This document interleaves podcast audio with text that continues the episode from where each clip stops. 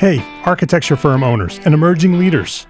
Get ready for unparalleled insight into the development of a world class architecture firm and a worldwide organization driving the digital transformation of the design and construction industry. With Build Smart, the podcast that's changing how our profession operates.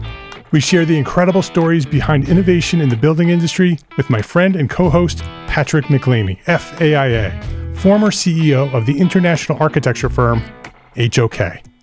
You know, Yamasaki's office or firm lasted during his lifetime. And when he passed away, I think that was the end of the Yamasaki office. Hellmuth did not want that. He wanted a firm that would live out and grow beyond the founders. In season one, discover the untold stories behind HOK's meteoric rise from 150 employees in St. Louis to a powerhouse with over 1,900 staff members and 27 offices worldwide. You know, they weren't as polite as the Kojima people. That was just boom. And anytime you have a creditor, whether it's Kojima or the bank, that wants their money, unless you can raise money someplace else, you are out of business. Bankrupt. Bankrupt. And hold on tight for season two, where Patrick takes us on a new adventure as chairman of Building Smart International, shaping the future of digital transformation in the design, construction, and operation of built assets. Ian Howell, Ken Harold, and I, Ken was my technical representative from HOK. The three of us took a tour of Europe of five cities in five days. Very busy time. Simply follow the link in the show notes to subscribe to Build Smart now and uncover lessons that will transform you and your architecture firm.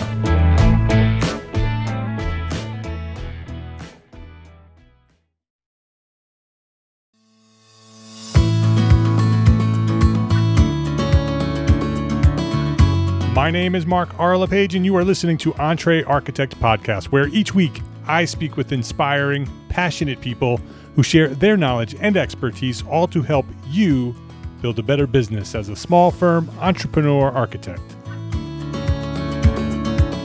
Diana Nicholas, welcome to EntreArchitect Podcast. Thanks. It's great to be back. It's great to have you back. Uh, Diana Nicholas is president and CEO of SOM Architecture based in Boston, Massachusetts. With over 20 years of experience, Diana has practiced architecture in both the United States and Italy with projects throughout the continental US and Europe. Her portfolio includes high profile, large scale institutional projects, including those in the higher education, healthcare, cultural arts, and K 12 education sectors. As an advocate for women's leadership and equitable practice, she has shared SOM's strategies in numerous presentations and interviews, including Equity by Design, uh, the AIA Women's Leadership Summit, and here at the EntreArchitect podcast back at episode 196. So you can should go back to that and listen to that. Uh, D- Diana was a founding co chair of the Massachusetts Building Congress uh, Women's Network, uh, the founding president of Boston Professional Women in Construction, and is currently serving as the secretary of the board for the Boston Society of Architecture, which is Boston's chapter of the American Institute of Architects. Um, Diana, it's great. Great to have you here. I'm, I'm glad you're back. I, I can't wait to hear uh, the update since we last spoke. It's been a long time since we last spoke. Uh, and that's what I want to talk about. I want to talk about what's going on over at SOM and, and the changes and all of that. So, uh, welcome back. Thanks. So, should I dive into what's going on at SOM? Yeah, well, I, I just want to remind everybody that that um, Diana shared her origin story back at episode 196. So you can go back and hear the whole story of, of where she was inspired to become an architect, how she became an architect, that story all the way up through launching SOM and how SOM works as a remote firm. Um, was built that way. It's continuing to work that way. Uh, today, I want to have that same conversation. I want to talk about that same topic, uh, your firm and your team, and how things may or may not be different uh, as we emerge from the pandemic. Uh, so I have lots of questions. So let's let's start with how did the pandemic change the way you work, if if at all? Um, you've been in business for seven plus years, working with a remote, flexible model. Um, I think lots of people uh, are now familiar, very familiar with that model since the pandemic has sort of forced all of us into a model that's similar to that. Um, maybe we can start with sort of reminding everybody how the firm is structured, uh, and then then then we'll talk about maybe how the pandemic has changed it at all. Sure. So, um, uh, as you said, we are will be seven years old next week, and since our founding, we've always operated on um, a model where everyone has the ability to work remotely. Um, although we've always had a brick and mortar office as well, um, and everyone's had we call radical flexibility, which means people can work really seven days a week, any hours that they want, as long as their clients are getting what they need and they communicate with everyone. So um, these days we tend to be uh, hovering around 25 people. And uh, shortly before the pandemic, we decided to leave our office uh, space in the seaport of, of Boston. And we took a space that was smaller because, you know, we realized not everyone needed to have a desk every day. When we have, you know, we always had people that came in maybe two days a week. So it just made sense for us to move. Uh, and lo and behold, a week after we moved in, the governor said to everyone, okay, you're home now. Um, so we were really pleased that we had been slightly ahead of the curve on this concept of downsizing due to remote work. Um, that said, you know, even though we had been doing this for at that point six years, you know, there were some changes with what was going on. Um, and we have adapted in some other great ways and learned some lessons even even more than we had before so it has been fascinating to see the rest of the industry sort of forced to a similar model right but it's also been fascinating for me to see how people are now looking at what the future is going to look like in this in this industry yeah i i think that that you've been doing this for a long time um, and it was the way you started it was intentionally built that way so you could have that radical flexibility and allow uh, all of your team, men and women, to have that flexibility to integrate their lives with the way they work. Um, and so it is interesting to see how the rest of the world is trying to catch up to that now because we've been forced into it. Um, and and it'll be interesting to see how many remain there and see the benefits of it and continue that, which I think will happen. I think that's what's going to happen is that, that I think small firms were already on that trajectory. And I think large firms were afraid to do that because of the complexities of having to do that. But they were forced to do it in a week in April yeah. of 2020. Uh, and now they've, they've built the systems past year, year and a half, uh, and they see that it works. And so I think a lot of those firms will also – uh, choose to have this sort of hybrid model. Um, and I think their employees will demand it. What do you think in terms of that? Definitely think that their employees will demand it, and but I think also um, employers. I think now we're also forced to sort of get to know their employees better. They know that they have you know a three-year-old and a seven-year-old, and that they have this sort of schedule that they need to pay attention to. And you know, at SOM, we we probably call, uh, crossed some HR lines by getting to know people and understanding their personal lives because we kind of blend it all together. So I think that that also creates um, sort of uh, more responsibility from the ownership of some of these larger firms, or not, I mean, larger and smaller. But I think people recognize that they can have these employees who have other responsibilities and they can still do good work together. It's you know it's an adjustment and we're all still figuring it out. But um so i do think in addition to the demand i think there's there's this willingness based on what uh, you know firm leaders have learned yeah. can we talk a little bit about tactics and how you actually do this? And successfully you have 25 people working for you they have this flexibility to work either from home or in an office uh, how do you do that how do you collaborate on design right? And and or or and, mm-hmm. and how do you know that people are actually doing the things they're supposed to be doing? Yeah, so I mean, we've gotten these questions for seven years. Um, you know, the the sort of fundamentals of all of it really lie in trust and communication. But the way that we have always done it, so to speak, is that you know, from day one, everyone has a laptop. You know, like from day one in building the firm, we made sure we had a good server for B- VPN work and that people could run Revit on their laptops. And then at the same time in the office, they could have a second screen. You know, obviously they could print. But we really encouraged people in the past to come in on Mondays. And so we would sit with the whole team. We would go over, you know, all of the sort of project staffing so people could hear what was going on with the projects. Um, we talk about marketing and that sort of thing. And then we might have a lunch and learn, and certain project teams might have face to face meetings because, you know, they were all there. And then teams would also tend to sort of decide like hey maybe we should all come back wednesday and continue this discussion in person. So it so there was so monday was very much a planning day. That also meant that uh, happy hour happened on mondays because that was the day people were in and because we have you know people that had to go pick up from daycare, we started having happy hours at 3 p.m. on Mondays, which I highly recommend to anyone. It's been a really good thing for us. But a good um, way to start off your week. Yeah. So so that's kind of you know that's this how we kind of get going every week on this model. But um, you know we always are asked how do you collaborate on design, and for us, you know we have we were always using uh, GoToMeeting, which you know I think we've all evolved our different softwares um, and we've always used something like Slack. So everyone else is figuring out a lot of these basic tools. Um, for us, though, at the time uh, that the pandemic hit, we had um, one of the larger ground up buildings in design um, that we've had since we started the company. And so we realized that it was a little, we, we weren't quite as good at collaborating with a larger team on a ground up building remotely. So it forced us to sort of advance those skills.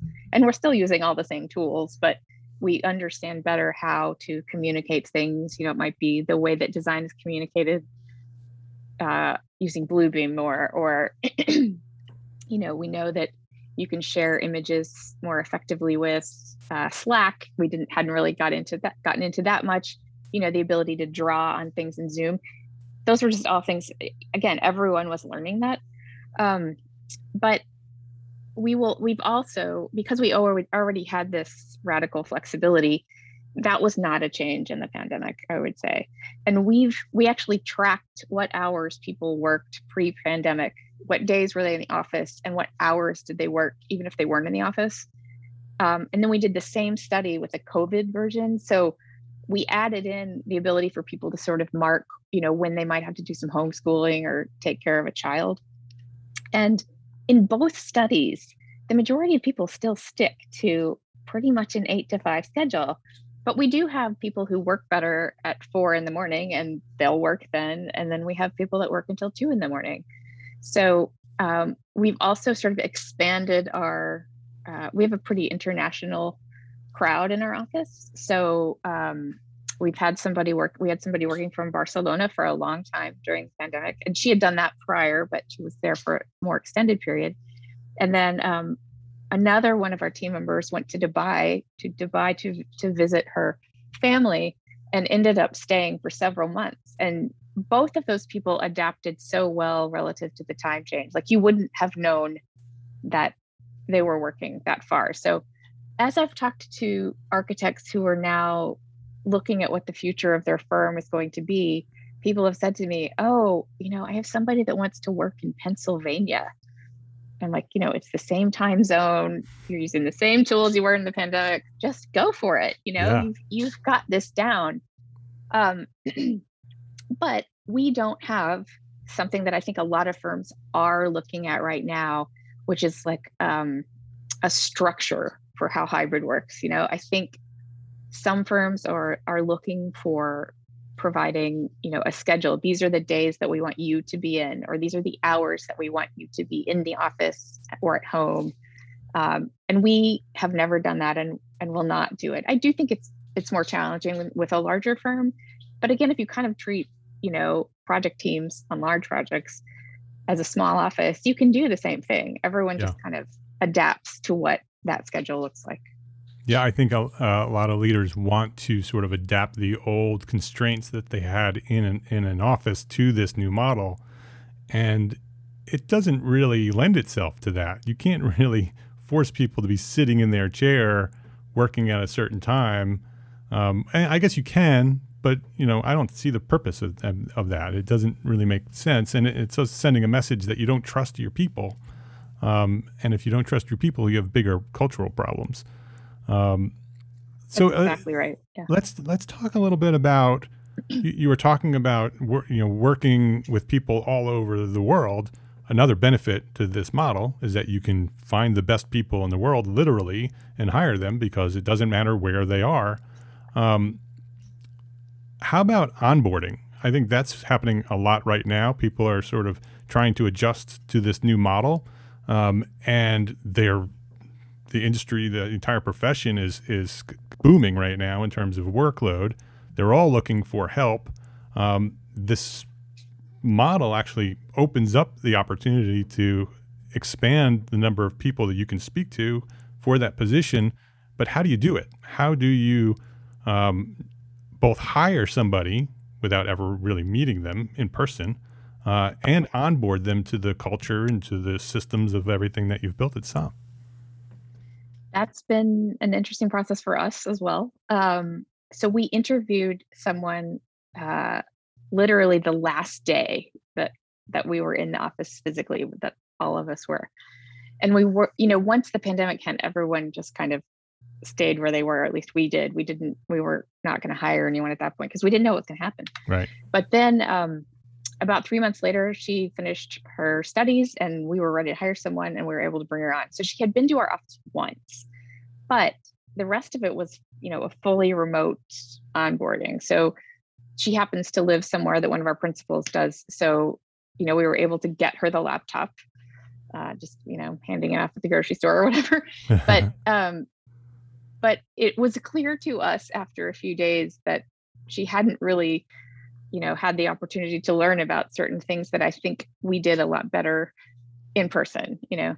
Now we've had people who have started for a day or two and then they've, you know, become remote quickly but it was definitely a change in this instance because um, we just hadn't had that that initial sort of introduction and that sort of thing you know we did a lot of um, GoToMeetings zooms or whatever is you know to show to show people things like here's where the files are here's how we you know here's how you report expenses you do your timesheet all of that um, i think slack has been a good tool for everyone. Uh, and we use that a lot and we use different channels for projects. And so uh, we encourage people to to ask a lot of questions about you know everything on Slack. Like we just interviewed someone today and I said, are you comfortable asking questions on Slack?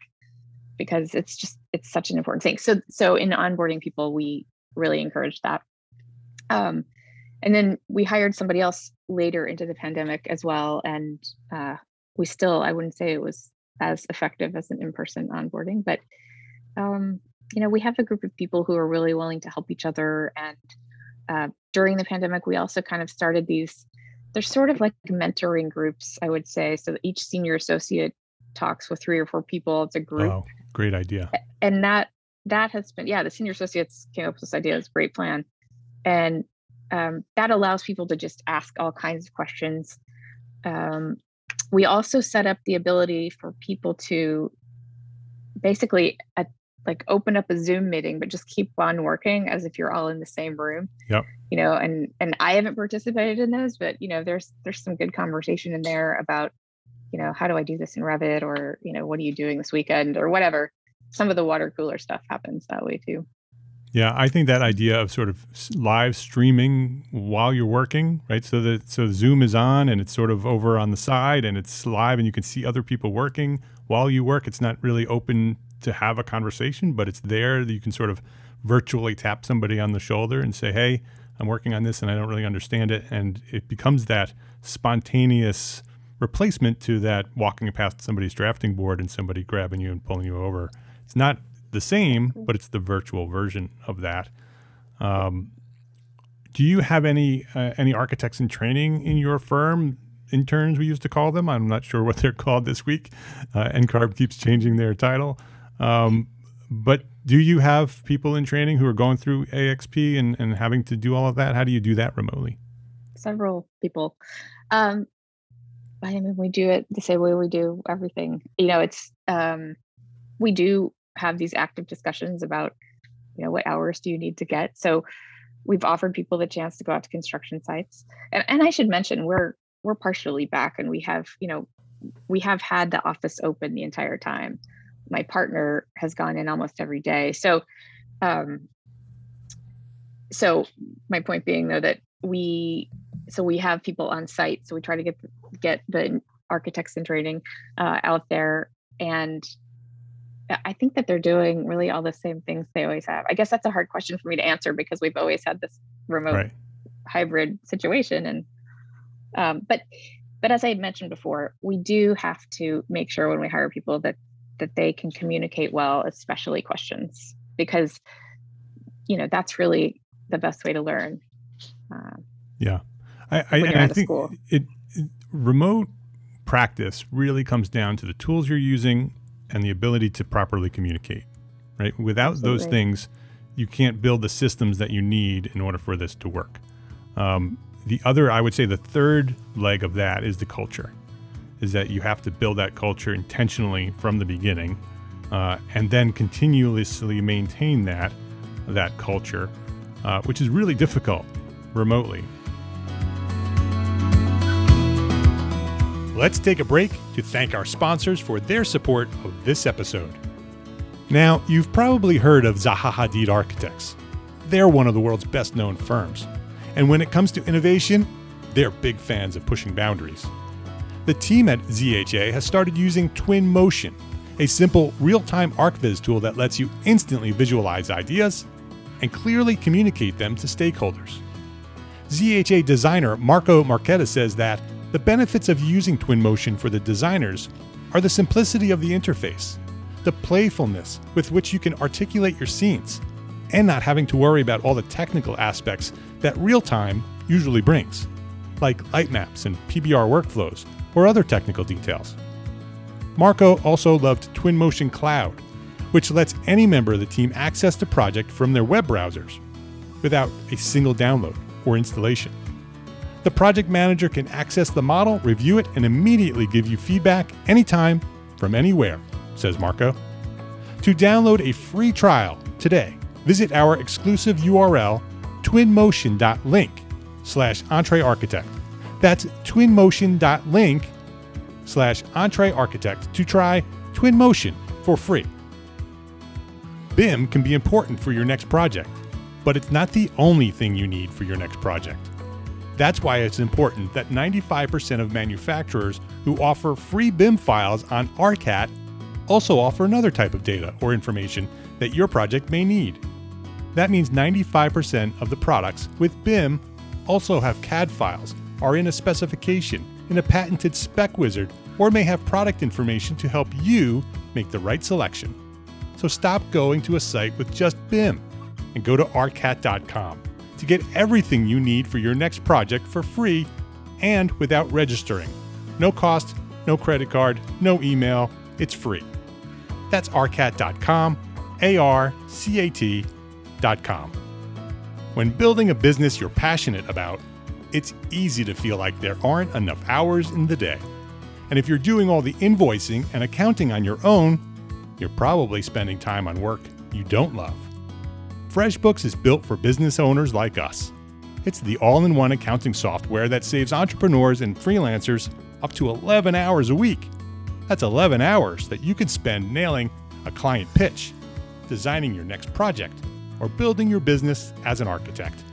From preparing, sending, and following up on invoices, to tracking and managing expenses, to processing online payments, FreshBooks automates and simplifies all the tough and annoying parts of running your own business.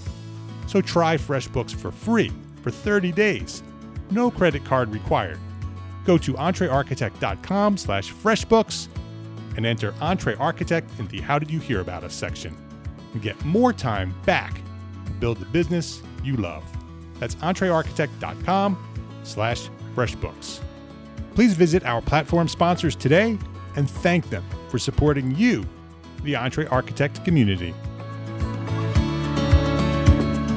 Going back to our conversation about onboarding and bringing new people into the studio during the pandemic when you could not bring them into the physical office, um, that's probably part of what was missing there is that that person is now sitting at their own computer in the room that they're very familiar with really no physical representation of that new culture at SOM. Um, so there has to be some sort of replacement of some intentional communication, some intentional tools, some intentional scheduled meetings, mentor groups that can that can replace that more. Uh, you know, uh, when you're in an office, a lot of that culture is just absorbed. Uh, in a remote situation, that that has to be more intentional. Right, and and I think that um, one of the things, as an example, we still have our Monday meetings um, and they are remote. And when we go through every project, if we have a new team member, the project manager or project architect on each of those explains what the project is about. Because I think if you start in a new office and you can walk around the office and look at what's on the board, so to speak, it's different than just seeing a spreadsheet with a list of project names. So we try to make sure that people understand like what's happening with the project, you know, who the client is, what phase we're in, all of that stuff. Um, but yeah, the tools, the tools, uh, I think everyone, you know, that used to be such a big question, but everyone's figured that out. And I've I've talked to other people about tools that we hadn't explored either. So it's been a good exchange for us to hear, yeah, how do you collaborate? Yeah, and and the tools, um, before April 2020, the tools were there. Uh, Zoom was there, GoToMeeting was there, Slack was there. Uh, which is why this model had already started for probably five years or so. Uh, it had it was gaining traction, um, but even during the pandemic, those tools evolved and improved and got better. Um, you had mentioned prior that that that Zoom now you can draw right on the screen, so you can do a virtual whiteboard right in Zoom on a call. You can you can share uh, and collaborate in Slack.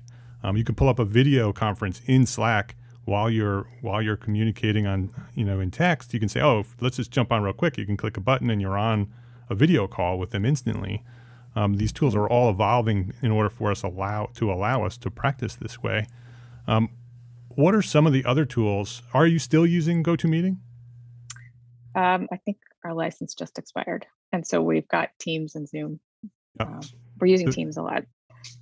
I, I heard that a lot of firms are using Teams because it collaborates or coordinates with all the other tools that you're using uh, with yep. Microsoft Word and, and, the rest of Office. Um, but talking about talking about yeah. Office, I will mention one of the tools that we've always used that we've adapted now is the Outlook cal- calendar because we have a shared calendar for the office. So that used to be where people could mark what their plan was that week for when they were going to be at home. Um, so now we use it in the reverse. If you're coming in um, you put that on the calendar. And I think some people are also um, uh, noting whether or not they're vaccinated, just so others may have a comfort level with oh, people oh, coming in. Yeah. Yeah. Um, or, you know, I'm wearing a mask or whatever. You know, it's it's become this other way to communicate what your sort of um, working conditions are like and how you feel you can interact with other people. Um, we also though are in this new building we're in they're replacing the elevator which is a six story walk up so that's kind of discouraged people to come to come in at the moment.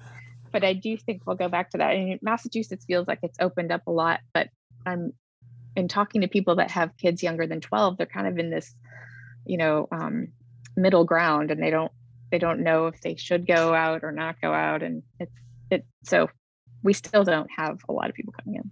Yeah so so you use Outlook for your calendar, um, and it's very interesting how you talked about how you use that calendar. That you not only um, uh, have your business calendar on that, your studio calendar on it, but you also have people uh, adding their own personal schedule. So they so you as a as a team leader can understand when this person's available, when this person's not available. Is it actually an integrated calendar where you know that this person is going to be you know, offline and out of out of touch during this period of time for personal issues and they're going to be working during this personal time or or is there um, more of a framework that then you plug in those things? So i would say what you're describing we actually do with the slack status. So if you're using slack and in in the field where you're going to type for someone it might say on vacation it might say um, you know, doing dinner, bath, and bedtime, and then I'll be back. And they have a picture, you know, they use like the baby icon. People have gotten very creative with all of that. So that's really how you know on a day to day basis when people are doing things and when a lot of people will list, I'm going to be back at whatever time they're coming back. Um, so the, the Outlook one, though, is a little bit more formal, I would say, for days when you know you're actually going to come to the office at this point. So it's more of a communication tool that I'm going to be working from home or I'm going to be working in the office. Yeah. Uh, and if people don't do that, it's okay too. I mean, yeah, you know. yeah. And that's part of the radical flexibility. Yeah. Is it, it, It's flexible. It'll all work. It's we'll flexible. Make it, we'll make it, it work. Flexible. As long as you're hitting your deadlines and everything needs to be done the way you want them to be done. Um, what other tools are you using? Are so you're using um, the Microsoft Suite, Office Suite, right? So you're using mm-hmm. Outlook and you know uh, Word and Excel and all the other pieces to that. You're using Teams. Uh, Slack is integrated into your into your uh, your overall stack. Are there any other tools that you're using that that are specifically related to running a remote team like that, or is that pretty much it? That's pretty much it. I mean, we've uh, recently switched to Ajira, which I know a lot of smaller firms use, um, but that's less of a collaboration tool. Um, so, so, what about yeah. managing projects? Are you what are you using f- to manage projects?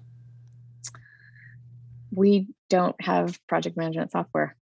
Um, so just, we've been just, using, um, like for instance, we've been using TeamGantt. Are you familiar with that yeah. tool? It's great if people don't know about it to make free Gantt charts.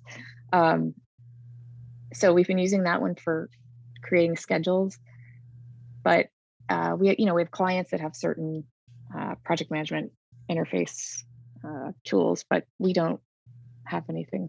Yeah, so just using your basic Word, your your basic uh, Office tools. You don't you don't need yep. any anything more than that. Super interesting. Is there anything else that people are asking you, either before the pandemic or after the pandemic, uh, that that we could share answers to right now, or do we sort of cover everything? Um, I think we've covered a good amount. I've I've had a lot of people ask us, you know, how how do you do hybrid? We don't know what to do. What's your policy? Can you send us your policy? And we don't have the policy, but it has been interesting for me to hear the things that people are, I guess, sort of struggling with. I mean, as you pointed out, there's the trust factor, right? Yeah. Um, uh, they're also trying to understand like what is the magic number? How much time do people actually need to be in the office? Um, others are struggling with the idea of like, oh, we could hire the best people all over the world. Should we try that? Um, so it's I don't I don't know that there's anything else. Uh, have you people have asked me that we haven't covered really? Have you because because your your daily schedule is flexible. People can work at whatever time to do that they want.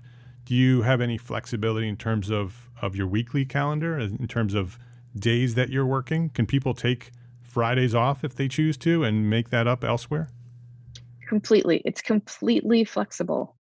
Um, and we also have unlimited vacation. So, like, if somebody, let's say somebody works 38 hours and their target is 40, if they need to put in a little vacation time, they can. But yeah, it's it's across seven days. Uh, again, you just communicate with your team. Um, we do have a lot of parents of young children, so there's a group of them that kind of target Friday as the day they take off. And, you know, they might work two or three hours on Fridays, or they'll pick up on Sunday and do some more work. We see lots of different schedules. And, you know, the more you work with people, the more you're going to understand their sort of patterns. We have um, one team member, our creative director, she, uh, she's very um, into horseback riding and she goes to the barn on Fridays and so everybody kind of knows on Friday mornings she's at the bar and you're probably not going to get in touch with her. And so, you know, there's also an understanding and like a mutual understanding that people do have these outside commitments. And so as a team, we all work to support each other in, in meeting those commitments. So if, you know, you can't make a meeting or you can't, uh, you know, finish a deliverable, people do step up and help one another.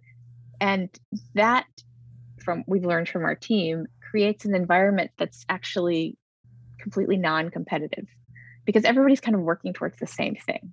And that's been an interesting byproduct that we had never you know imagined when we started. It's a great thing and you know i also give credit just to the people that we have that they're, they're not uh, they tend not to be overly competitive anyway but uh, just there's just that sort of cultural um, understanding has been a key component and and again i credit the employees and, and the whole team with making that successful yeah, yeah, and and you you used the word that I was thinking as you were talking about this. That that's culture. That that's something that you've established as leaders. That this is the way this firm is going to work. That attracts a certain type of person.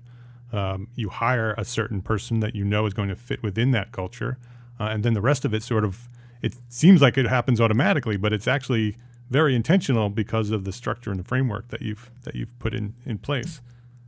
But that said, we've also had people join the firm and it just hasn't worked. Yeah, that was going to be my next question. Is yes. are there examples of that, that where where the, there's yeah. a culture clash that, that that somebody's you're hired and they're like, "Whoa, I, this isn't going to work," or or the other way around that they love it, but yeah. it's not going to work from your point of view.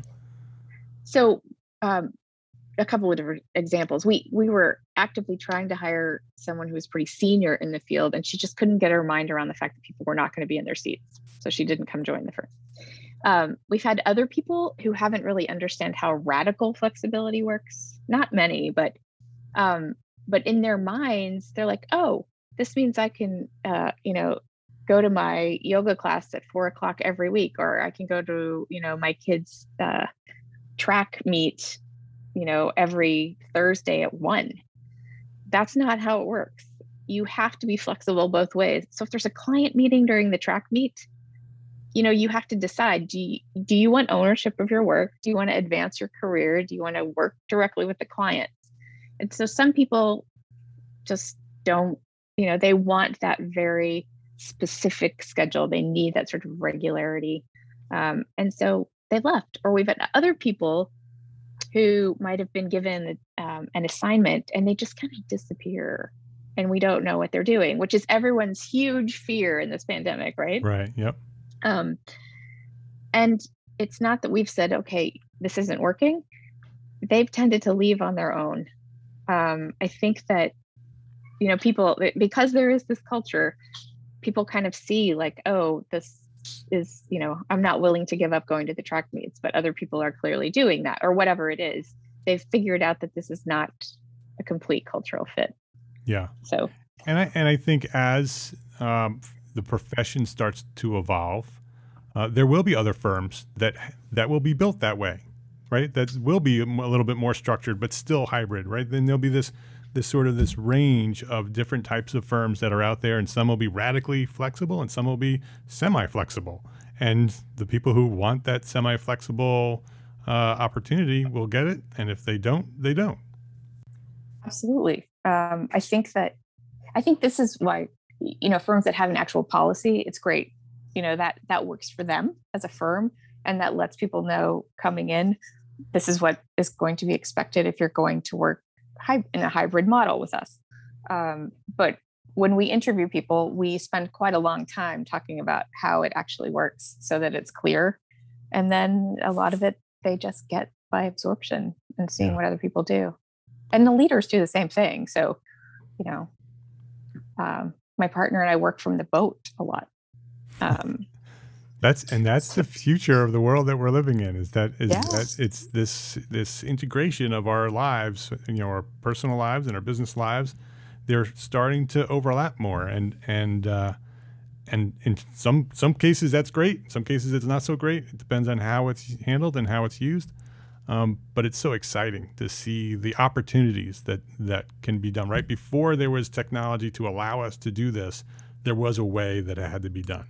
And today, yeah. because there is a technology that many technologies that allow us to basically design the firm that we want to have, right? To have the the lifestyle and the culture that we want to have with no excuses. This is what I want. If you want to work three hours or three days a week, you could build a firm that works three days a week. Yeah. You're going to have to sacrifice other things to make that happen. But today you can do that. Right, right, absolutely.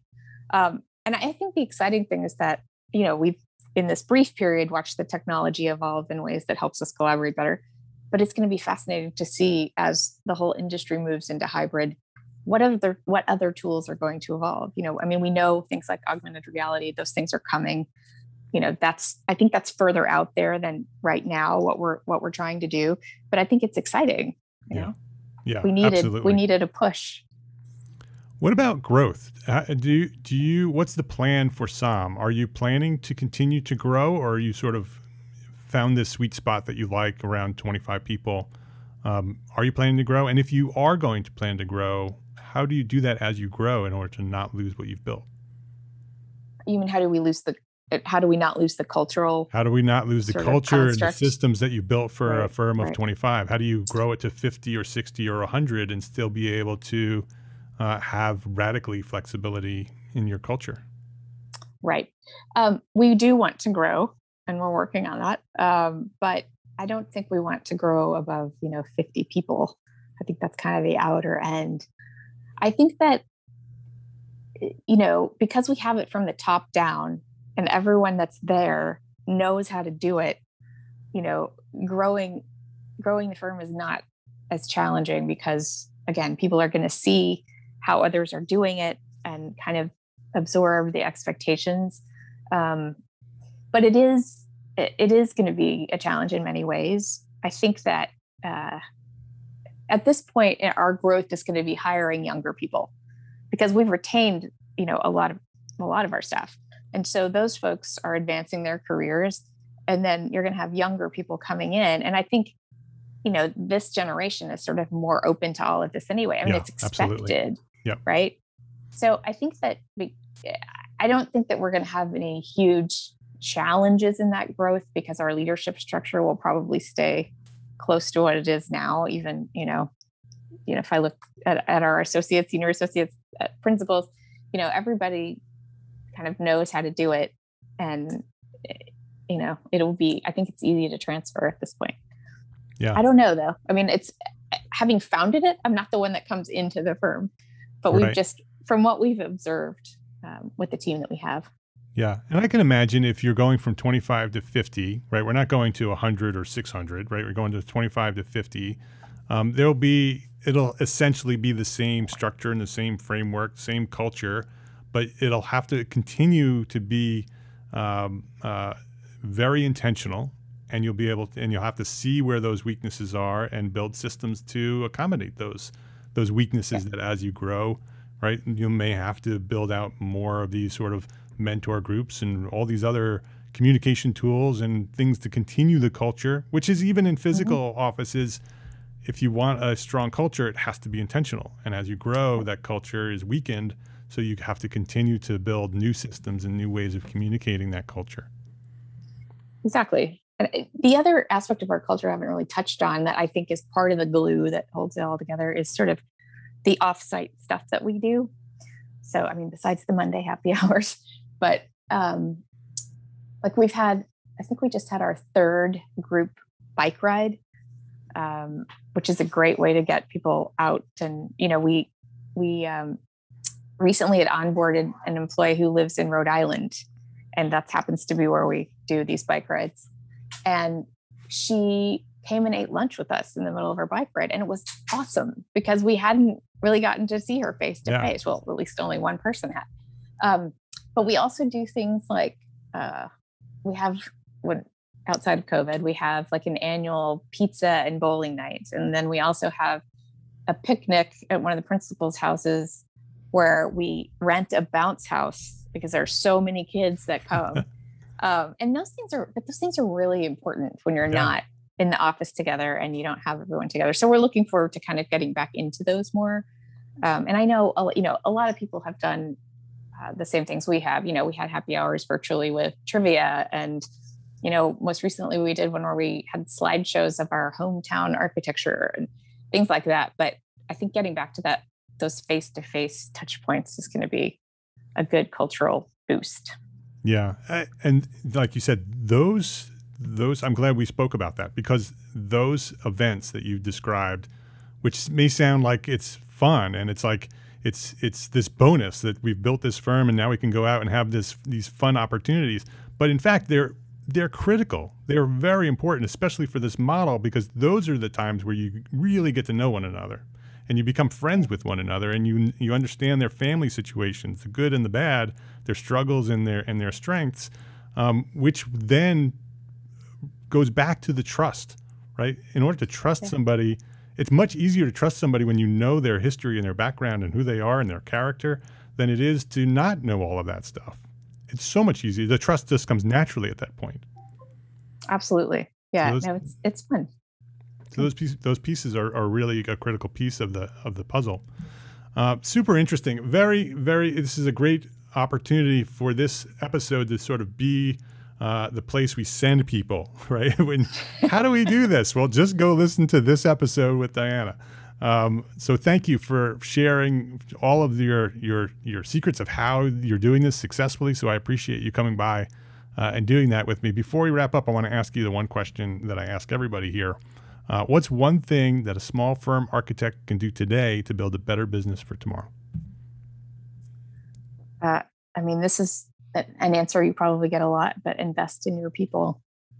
You know, how, how do you how do you do that in in terms of what? So you invest time uh, teaching them, you invest uh, money or other resources to make sure that they get the kind of training that they want. Um, and you give them the opportunities like take risks. Let them let them manage a project. See how it goes. You know you can be right there with them but see how it goes. And then you may have a new project manager on your hands. So we we try to do that as much as we can and I would encourage other people to do that. You don't have to check all the boxes with someone's uh, career history in order to do that. Yeah, and you mentioned earlier that that you have great retention at your firm, um, and I'm sure that we talked a lot about culture, but uh, but investing in your people is probably a big piece of that. That that people feel cared for. Yep, that's definitely the goal. Uh, Diana Nicholas is her name. Uh, SaamArch.com. It's S A A M, so two A's, S A A M dash A R C H.com. We'll have a link to that on the show notes. Diana, thank you not only for coming on the show today, uh, but for all your all of your leadership. In the introduction, I mentioned all the different things that you're doing, all the leadership positions that you that you have. Uh, you're out there not only leading your firm, but you're leading the profession uh, and showing many of us the way that we should be moving uh, in in certain directions. And I appreciate you for taking the lead in the in the profession, uh, helping to make an impact, trying to steer the ship, as we call it, and sort of get this thing moving in the direction it needs to move. People like you are why uh, the profession is moving in those directions. So thank you for that work, uh, and thank you for coming on here today at EntreArchitect Podcast. Thank you so much. If you liked this episode of EntreArchitect Podcast, please share a rating, write a review, and share a link to this episode with a friend. Links to all the resources we discussed today are available at the show notes for this episode found at entrearchitect.com slash podcast. And thank you to ARCAT, FreshBooks, and Twinmotion for their support of this podcast. EntreArchitect is proud to be a partner with the largest, most engaged AEC multimedia network on the planet, Gable Media. We're curating thought leadership for an audience dedicated to building a better world. Listen and subscribe to all the shows at gablemedia.com. That's G A B L media.com. And check out EntreArchitect Academy membership. Ready to edit business resources, live monthly training for architects, business training that is, a supportive architect community. Yep, it's there and Simple Systems, our new business system program developed for small firm entrepreneur architects just like you. It's in there for you at EntreArchitect Academy. It's waiting for you right there at the membership. Come join me and hundreds of your entrepreneur architect friends. Visit entrearchitect.com slash join to enroll today. Be well, my friends. Be healthy, happy, safe, and secure. Thank you for listening today. Love, learn, and share what you know.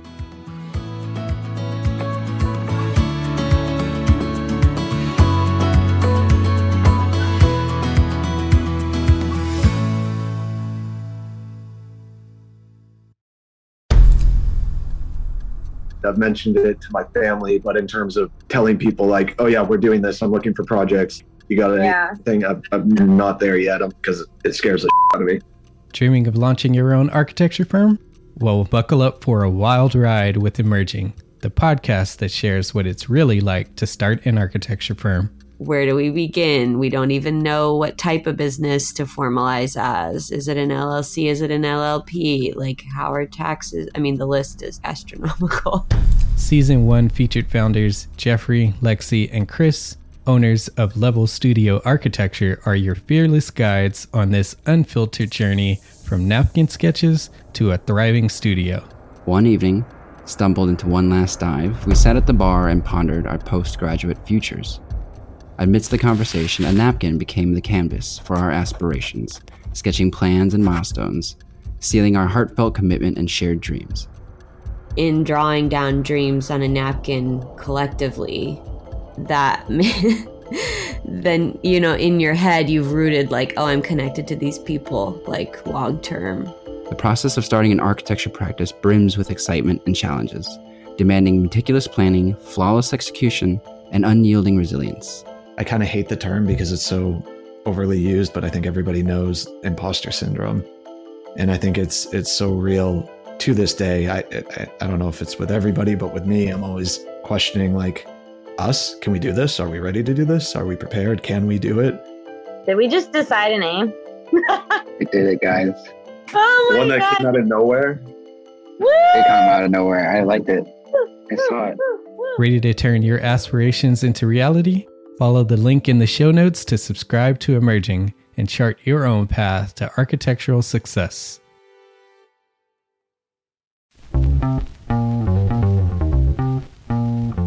Calling all small firm architects. It's time to tap into your full potential with EntreArchitect's Context and Clarity, where inspiration meets innovation.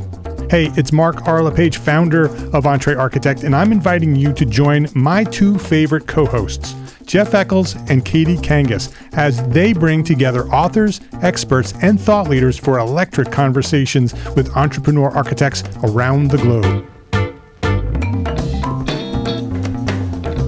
It's not just a podcast, it's a community where dreams meet action. There's a simple equation there. And what for me, what that did, just doing that basic calculation was it allowed me to compare what I had actually saved in my retirement accounts to what I thought a possible projected annual spend might be. Artists are temperamental, so beautiful design is going to be a priority. When the job is done, we're going to actually need to live in the house, not live with the person who designed it. and so uh, for me, the the artistic skill, the architectural skill is most important. And so I would say like that would be 60% of it, if not more gain insights to build a successful practice. Subscribe, engage, and let's redefine your future together. Join the Context and Clarity community, where every conversation adds to your blueprint for success.